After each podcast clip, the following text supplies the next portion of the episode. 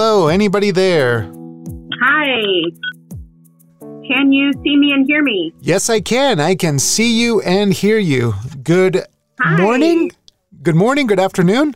Uh, it is barely morning, yes. Okay, Hi, goodness. I'm Bronwyn. Hi, Bronwyn. Wonderful to meet you. I'm Jaime. So, how are you? I'm doing well. Good. It's, it's fun to connect with people on Twitter. Absolutely. It is the most random thing, isn't it? I know. it really is. But listen, I'm very appreciative of your time. I know that uh, it's a busy world out there, but if you're okay, do you mind if we get the ball rolling with a few questions? Absolutely. Excellent. So let's start at the beginning just to get a sense of where you come Okay. from and, and what your context is. Can you tell me uh, a bit about where you grew up, maybe where you're from? hmm sure. So I'm from Sonoma County in the Bay Area in California. Um, and I am um, sixth generation born in San Francisco. So we've been here a long time. And um, I'm a teacher and I uh, taught in Oakland, which is what my books are about. And I already forgot what else you wanted to know. a little a little bit of your childhood. Let's let's go back there and see Oh, what that was like. Okay, so um, so I have two siblings. I'm the oldest, um, and um, my parents. This this is my interesting fun fact. My parents both came from very wealthy Marin County families, and then they became a, um, a diesel mechanic and a preschool teacher, and so we grew up working class. Hmm. Um, but we were the first ones on either. Well, we're definitely the first ones on my mom's side of the family. They were in the social register. They were high society San Francisco. Um, and you know, I had student loans till I was 45. So um, I have a little bit of a unique downward uh, economic trajectory. yeah. Um, yeah, we grew up in Petaluma. We had lots of pets. Um, I didn't know I wanted to be a teacher, but I always worked with kids. And um, then uh, my senior year of college, I just decided to go for it.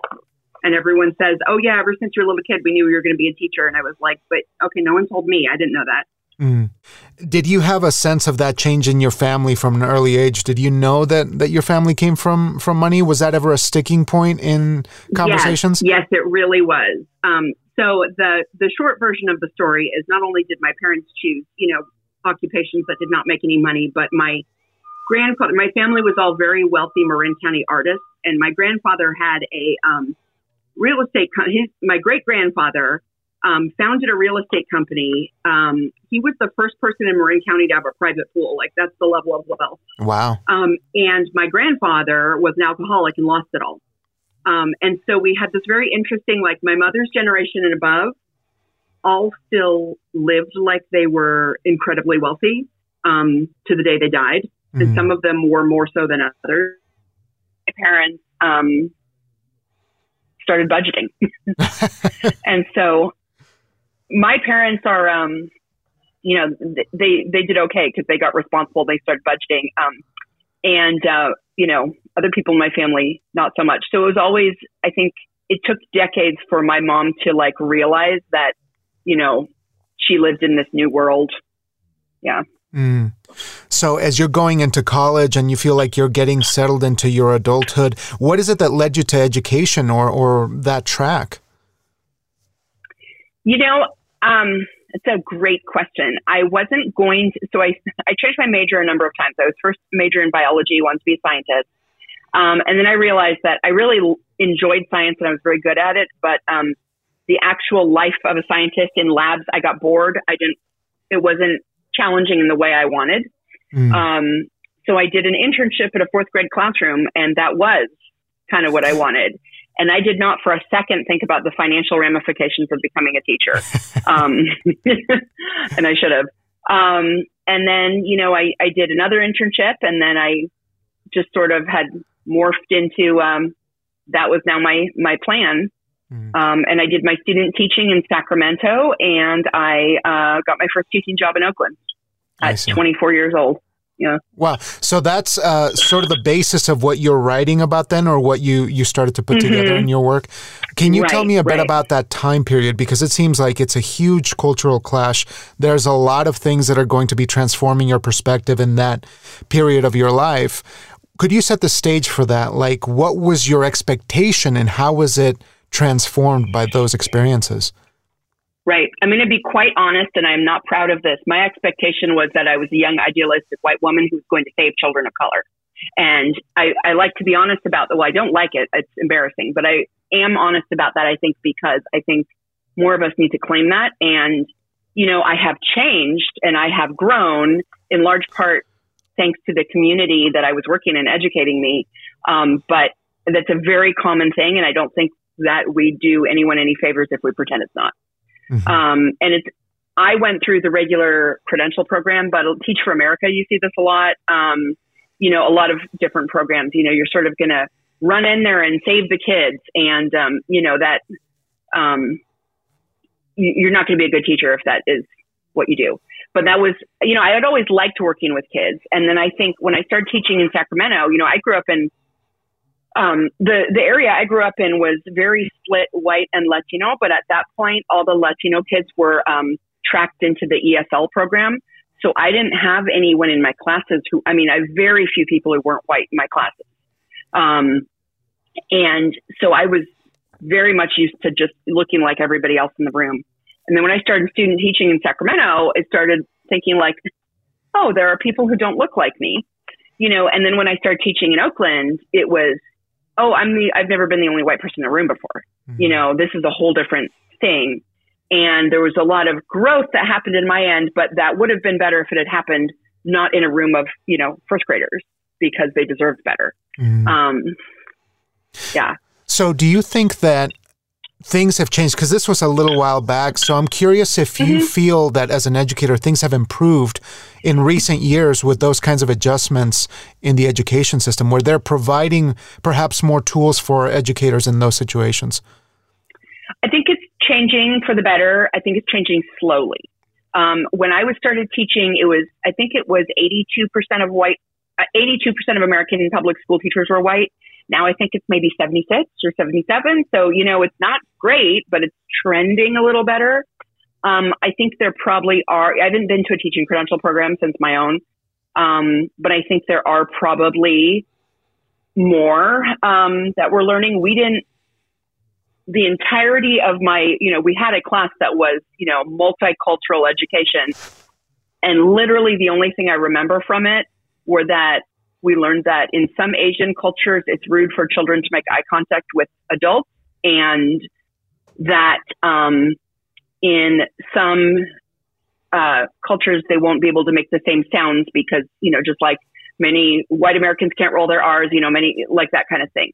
And that's it. I mean, I was completely not prepared. it's, yeah. I mean, it's embarrassing, you know, um, like I have, can I tell you a story about that sort of sums up my first year? Um, Absolutely. Um, my first, so my first year to set the stage, my first year I um, came in in January, and you know schools start in August or September, and um, they had had uh, a teacher who quit at the beginning of the year, and then they'd had six substitutes. So by the time I came in, um, you know they they couldn't remember my name. They um, you know just were so over having different teachers.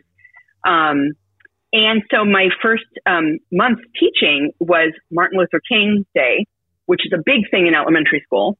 And I mean, it's embarrassing. The only things we learned, like sort of in my student teaching, was basically um, what you do for Martin Luther King Day is you give everyone a picture of his face and they color it, and then you can all write your own "I Have a Dream" speech, right? I was 24 years old. I'd been a teacher for two weeks. I was like a little panicked because I'd never been the only white person in a room before, and you know, my idealistic self was saying that shouldn't matter, and I'm like, oh wait, but it feels different, you know.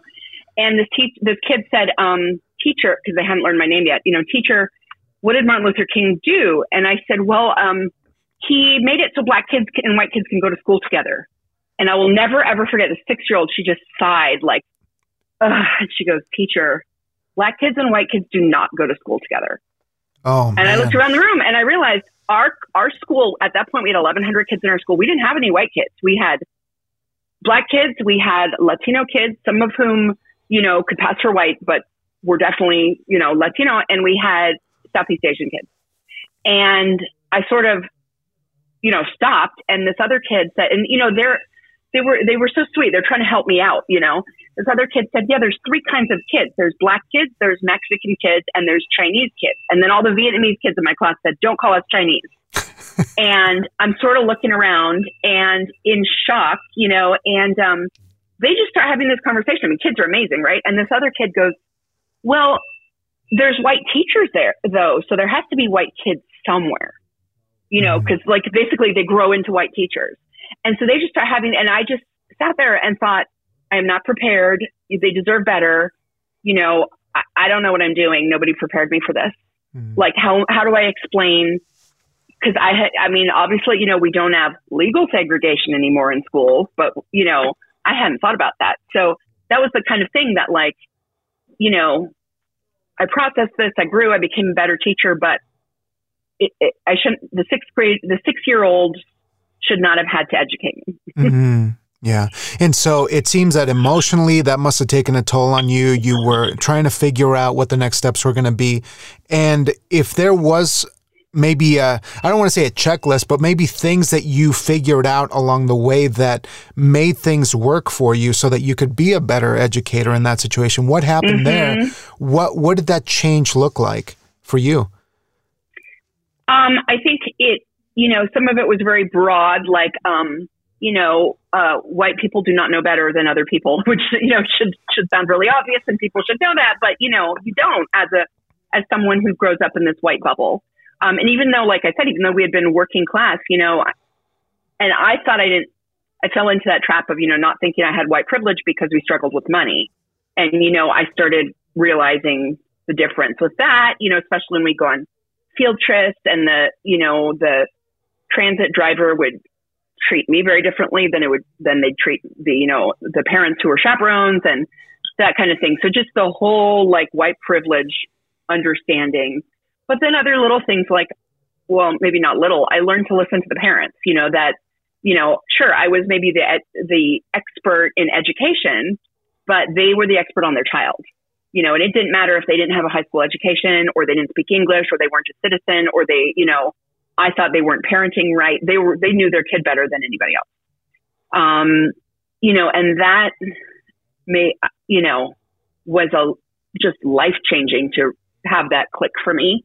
And I could tell also once I started realizing that the parents treated me differently. Like we were on team and I wasn't, you know, the adversary. We were a team. Yeah. Um, and uh, also, I think something that, you know, um, when you're teaching quote unquote inner city kids, you know, or what we say now is, you know, kids in underserved populations, um, sometimes it's easy to forget that they're kids and it's easy to think of them as sort of, you know, statistics and potential tragedies. And they're just funny. I mean, kids are just as funny as hell. You know, they're hilarious.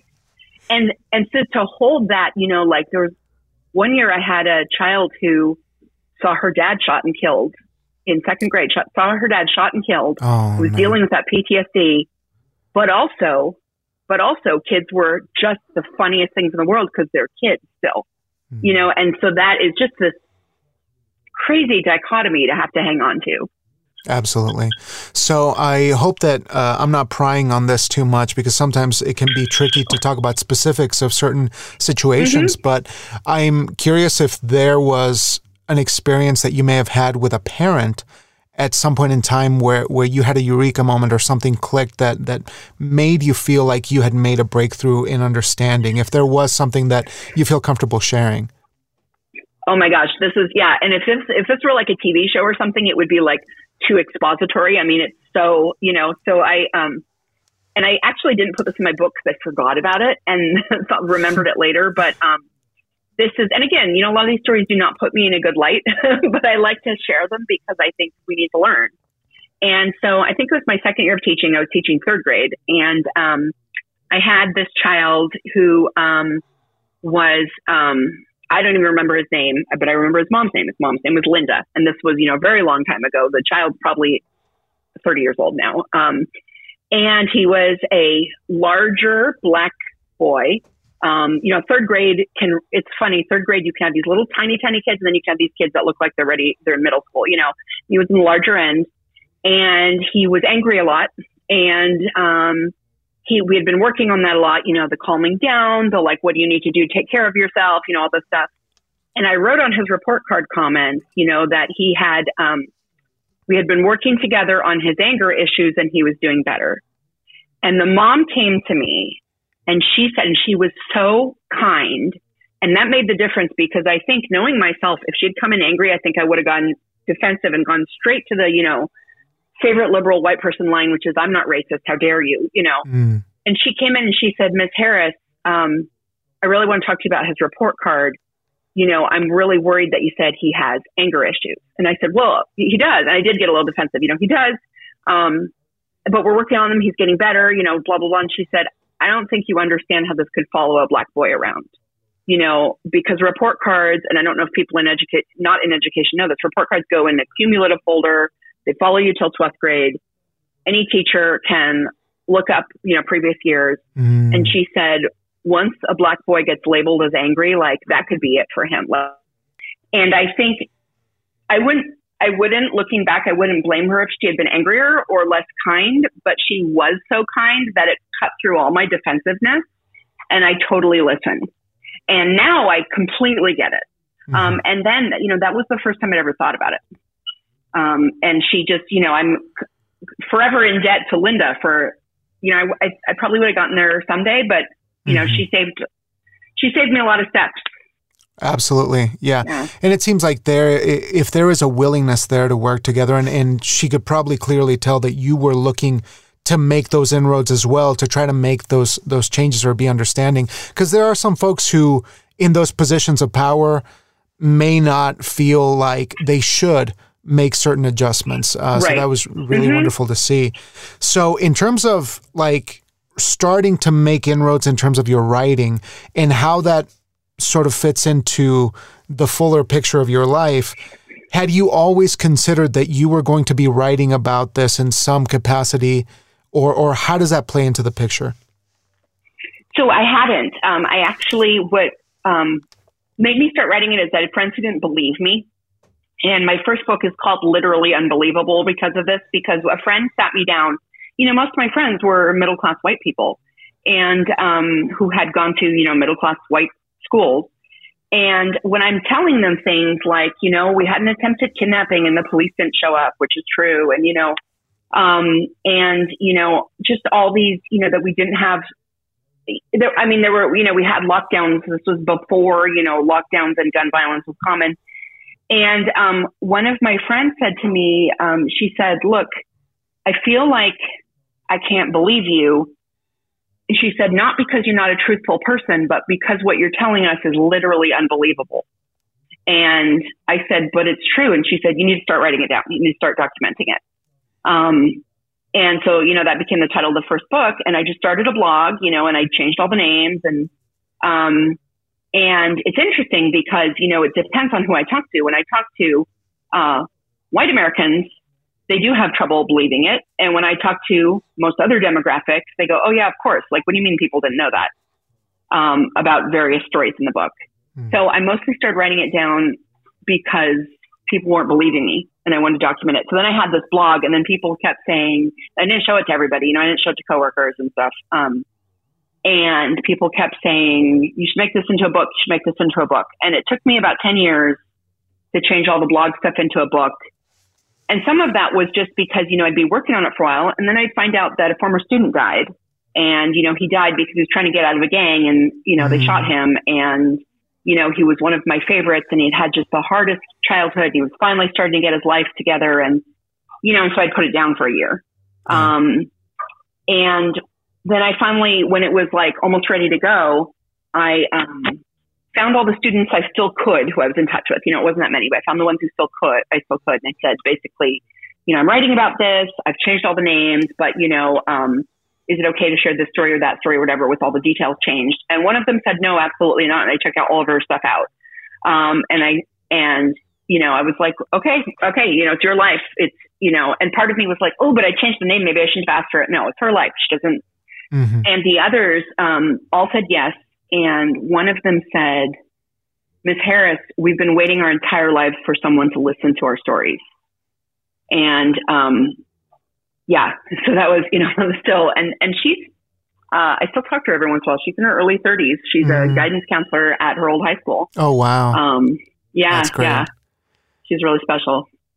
So, so uh, yeah, so I finally made it into a book. Yeah, this brought up a quick question in my mind about uh, how those relationships have been fostered with with folks. You know, it's very difficult. I'm sure educators see a lot of kids, especially once they've been in there mm-hmm. for a mm-hmm. while in, in the game. Right, so right. How does how were you able to do that to, to just kind of manage those those relationships and staying in touch? And I guess maybe what I'm curious about is is how you go from maybe a place when you first started that was pretty contentious to to actually finding a foothold on on how to get right. through to kids.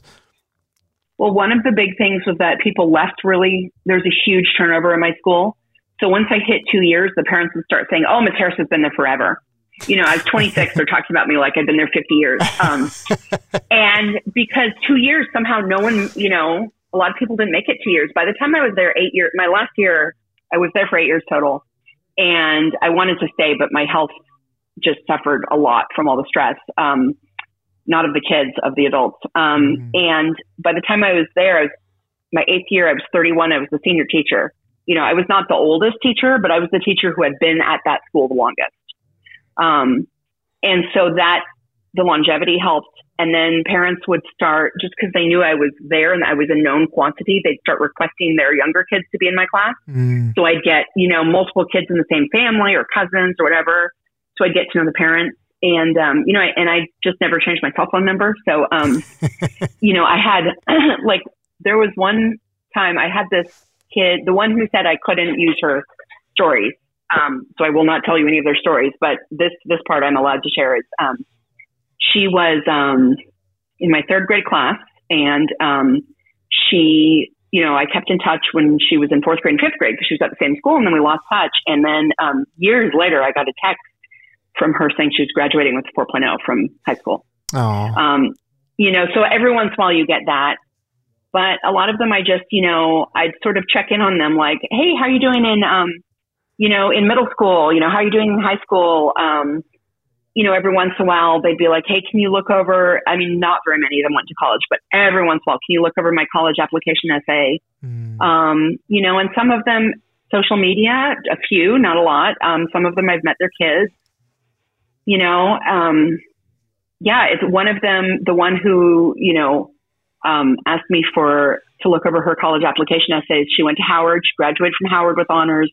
She went to Johns Hopkins, she got a master's and she got her teaching credential. And now she's a teacher. She's the head of the science department at a school in San Francisco. And, you know, I see her and she's kid and every once in a while, you know, I'll text her and ask how her kid is and how teaching is. and she's like, Miss Harris, you have no idea how badly we need black teachers. And I'm like, I'm so glad yeah. you went into this, you know, yeah. Yeah. Um, and I'm glad you mentioned so, that um, because, I, of course, I want to talk about sort of putting together the book and, and a couple of questions mm-hmm. there. But I'm curious of what, what you feel the state of teaching is, especially in those at risk communities, and uh, yeah. sort of what ideally needs to happen in order for some communities to move forward with the type of help that they need. Right. We need to pay teachers more. We need to pay teachers a lot more because people don't go into teaching because they know they won't be able to survive. I mean, I can't go back to teaching because I left the classroom because of health issues. I, I fully intended to go back. And once you stop moving up on the salary scale, I can't afford it now. With mm. I, I could afford it if I either had a wealthy spouse, family money, or I lived in um, uh, housing with a bunch of roommates. You know, I'm 47. I don't want to live with roommates. Um, you know, I'm not married. I don't have family money. Mm-hmm. I can't go back. Um, And so, for and a lot of you know, and I totally understand more marginalized communities. If you go through and you get a college degree and a graduate degree, do you want to go into something that's going to make it hard for you to live on your wages? You know, no, you want to pick a different profession. So we need to pay teachers a lot more. Um, and um, that's that's a huge one, huge. And um, we need to listen to educators of color because they, I think, have a lot more answers than I do. and have not been listened to, and students of color. Mm. And what I've noticed um, in my teaching career is we go, oh, black kids are so resilient. This is awesome. That's great. And we move on. Well, they shouldn't have to be resilient. You know, kids shouldn't have to live in violent areas. They shouldn't have to go to schools that have lockdowns all the time. They shouldn't have to go to schools like mine where everyone with seniority transfers to a different school and so they get all the brand new teachers. And um, you know, so in a way, even though I've written two books, I don't think I'm the person with the answers. And my answer is we need to listen to other people. Mm. And white people do not like to listen to other people. And people in power do not like to listen to teachers or students. Um, but, you know, people like Stephanie is the, um, like I, there were a couple times I was invited to a panel, uh, to speak. And I said, actually, and I talked to Stephanie before I volunteered her, but I said, that's my student who is uh, my black student who's a teacher now. And I said, would you like to be on the panel? Not me, because I don't want them to listen to me. I want them to listen to you. Mm. That's incredibly yeah. admirable because it takes a lot. I mean, it, it really takes a lot to to to say, you know, yes, I'm knowledgeable on the topic, but at the same time, we need to get to the source. We need to figure out, right? Yeah, where those voices are, and yeah, who we should. It's funny because it feels a little bit like a cop out. Like I'm not giving you an answer, you know. So I don't, I don't know if I'd call it admirable because it feels like I'm sort of passing the buck, but you know, we've listened to only white people for a very long time. Mm-hmm. But it seems like you're still doing your part. You're still part of the conversation because you're writing your books and you're getting this information mm-hmm. out there, your perspective. But the thing that, that is more difficult is to go the extra mile and say, here's my spot. Have somebody of that particular community yeah. take take the stage and do the right thing there. So I, I applaud that. But let's let's talk about the um, the book and the process of of doing this because you did this on your own and mm-hmm. you have a very specific reason that you chose to do that, right? Uh, mm-hmm. You had mm-hmm. mentioned that uh, so something led you to to do that on your own. If you could share that with me, right? So I've actually written two books, and I'll I'll tell you about the second. The second was a um, collaboration with a former student. the first one, um, I there's a lot of stuff that is very difficult to talk about and very, um, you know, sometimes it's embarrassing saying, you know, I came in as an idealistic white person who wanted to save children of color. Um, and I didn't want anyone toning that down. And if I said anything wrong, I wanted to, to, um, own that. And, um, you know, I wanted to have responsibility for every one of my words. And I know that if you get into a publishing contract with a publisher, you know, that may or may not happen. Mm. So I self published um, I did, you know, query with a few agents at first, and what I got consistently was this book made me cry. It needs to be published. It's not my forte. You know, no one wants to buy teacher memoir. Like, you know, um, yeah. uh, even Anne Lamott. Do you know the author Anne Lamott? Yes. Um, she's amazing. She read my book. Um, she gave me an amazing quote that I, of course, immediately put on the back of the book. But she said, um, "Talk to my agent." Her agent said no her agent, I, I was like, you can, you can say no to Anne Lamott, like, you know, um, but you know, then I think about it and things, I, I just don't want anything watered down, um, because it's really uncomfortable. A lot of the things to face as white people, like, you know, this is what I did wrong. This is what I, you know, I was, I was an idiot. My first month of teaching and I told the kids that, yay, Martin Luther King made schools desegregated and they schooled me. You know, I didn't want any of that, um, made more palatable. Mm-hmm. Um, and then the second book. So what happened was in my first book, I have um, I have two chapters that are dedicated to just one individual student, and one of them is the child who died, um, and that is a whole, you know, very sad story. Um, and another one is dedicated to or written about a child who um, who I call Jorge, who um, uh, went to who I had lost touch with at that point when I was writing the book. Um, he is sort of the embodiment of the school to prison pipeline. I mean, he said to me at one point, he said, how do I learn to be good? And I said, what? You know, he's eight years old. And he said, well, other people, and he, you know, a very difficult family situation. His, the short version is that his mom came to the U.S. as a, um, toddler, um, because her mom, who I'm now friends with, his grandma, um, was fleeing um, El Salvador. And so, you know, his mom was stuck in this, you know, she didn't know El Salvador, but she was, you know, undocumented here. And um, she had uh, a very serious substance abuse problem and had him when she was 14. Mm. Um, so, you know, just a lot of issues there. And he was kind of trying to be the adult in his family. And he said, how do I learn to be good? Because the other kids have someone to teach them how to be good, and I just have to do it myself. Oh, God. you know, I mean, that kind of like oh thoughtful, God. Thoughtful, introspect. I mean, amazing person. Yeah. And um, so he just tried. He fought that school to prison pipeline as hard as he could, and then in eighth grade, he saw his friend murdered in front of him. And you know, it went right into the gang threat to retaliate. The Oakland police took him straight to the um, shooter's door and made him, you know, identify the shooter who's 13. And so they, you know, said, okay, well, you know, we're putting out a hit on you. And so he joined the rival gang to protect his family, which makes mm. perfect sense, especially if you're 13, especially if the police won't listen. And, you know, his life went downhill. And mm. I had sort of, after being his teacher, I had sort of been a mentor to him.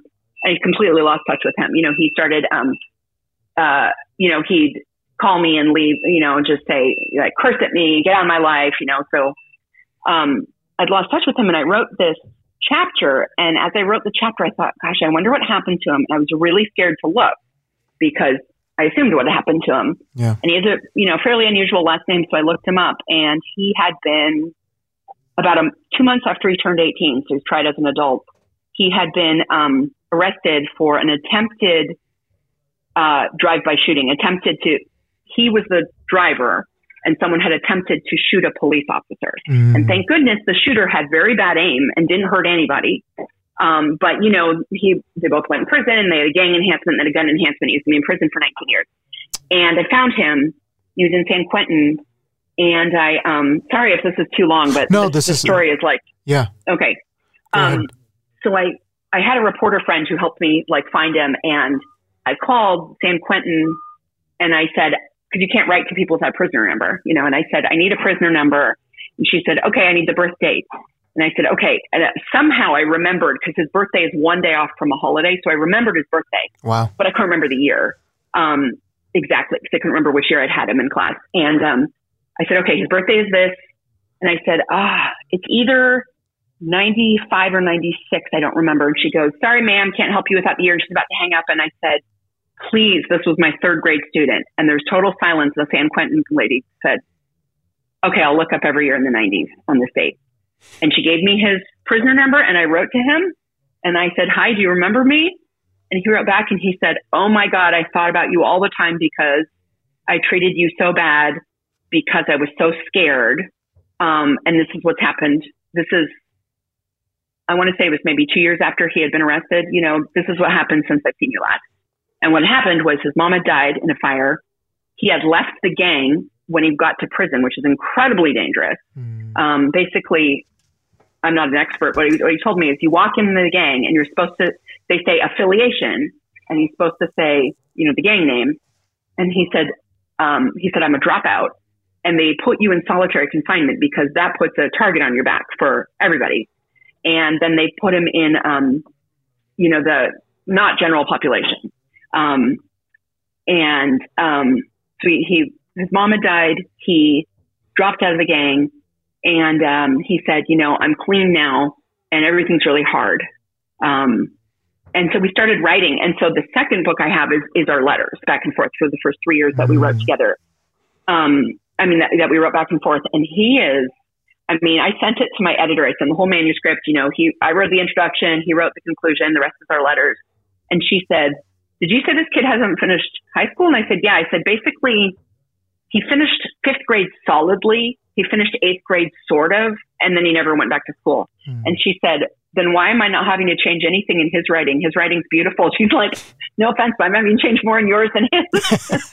he's just, he's natural, he's natural. And so I've seen him, you know, he's getting his GED. he's changed and he hasn't you know, I've I've been a teacher a long time. I can tell when people are BSing me. Like he's changed. Mm-hmm. Um, his his whole his demeanor, like his, you know, the way we talk now. Um, he writes me heartfelt things. You know, he's scared to get out, but he's really hopeful. You know, and so the second book is that, and um, that's the one. You know, I I don't know how to network that. It came out during COVID. but that's the story, you know, that I really want to get out because he said to me a couple things. He said, I didn't know people like me could write a book. And he said, um, you know, I didn't know anyone didn't know how hard it was to be someone like me. Mm-hmm. And by someone like me, he means, you know, a Latino kid whose mom was, you know, undocumented teen mom in Oakland, you know, in the most violent area.